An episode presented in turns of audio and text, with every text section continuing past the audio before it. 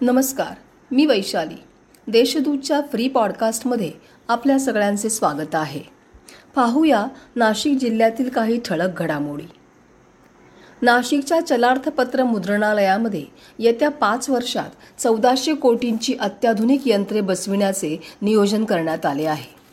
पहिल्या टप्प्यात दीड वर्षात तीनशे पन्नास कोटींची यंत्रणा बसवल्यानंतर वर्षाकाठी एक हजार दशलक्षने नोटांची छपाई वाढणार असल्याचे सूत्रांनी स्पष्ट केले आहे. निफाड तालुक्यातील वडाळी नजीक गावात शेतामध्ये बिबट्याचा तीन महिन्यांचा बछडा सापडला होता. वनविभागाच्या प्रयत्नांनी या बछड्याची आणि त्याच्या आईची पुनर्भेट यशस्वी झाली. बिबट्या मादी आपल्या बछड्याला घेऊन जंगलात परत गेली आहे. नाशिक शहरात आता स्मोक डिटेक्टर बसवण्यात येणार आहेत.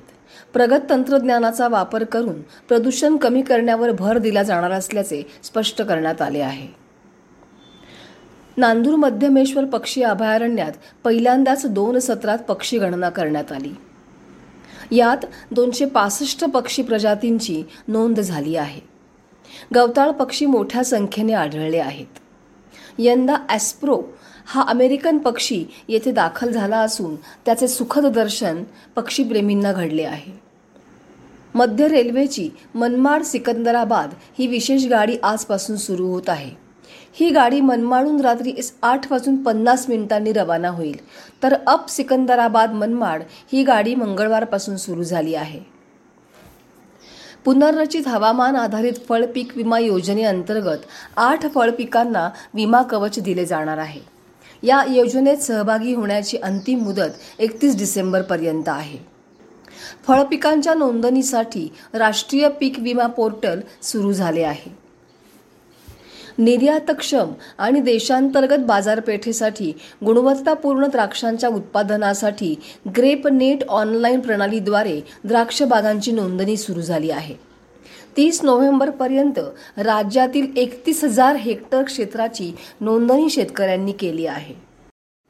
शेतकरी धोरणांच्या विरोधात देशव्यापी सुरू असलेले आंदोलन अधिक तीव्र करण्यासाठी आज महाराष्ट्रामध्ये उग्र आंदोलन करण्याचा निर्णय अखिल भारतीय किसान संघर्ष समन्वय समितीने घेतला आहे. या अंतर्गत आज जिल्हाधिकारी व तहसील कचेरी कार्यालयावरती निदर्शने करण्यात येणार आहेत. गिधाडांच्या संवर्धनाच्या दृष्टिकोनातून देशातील पाच राज्यांमध्ये नव्याने गिधाड संवर्धन प्रजनन केंद्र स्थापन केले जाणार असल्याचे केंद्र सरकारने जाहीर केले आहे. यामध्ये महाराष्ट्र राज्यातील नाशिकची निवड करण्यात आली आहे. हे केंद्र विकसित करण्याकरता चाळीस कोटींचा निधी प्रस्तावित आहे. बातम्या अधिक विस्ताराने जाणून घेण्यासाठी देशदूतच्या वेबसाईटला सबस्क्राईब करायला विसरू नका. धन्यवाद.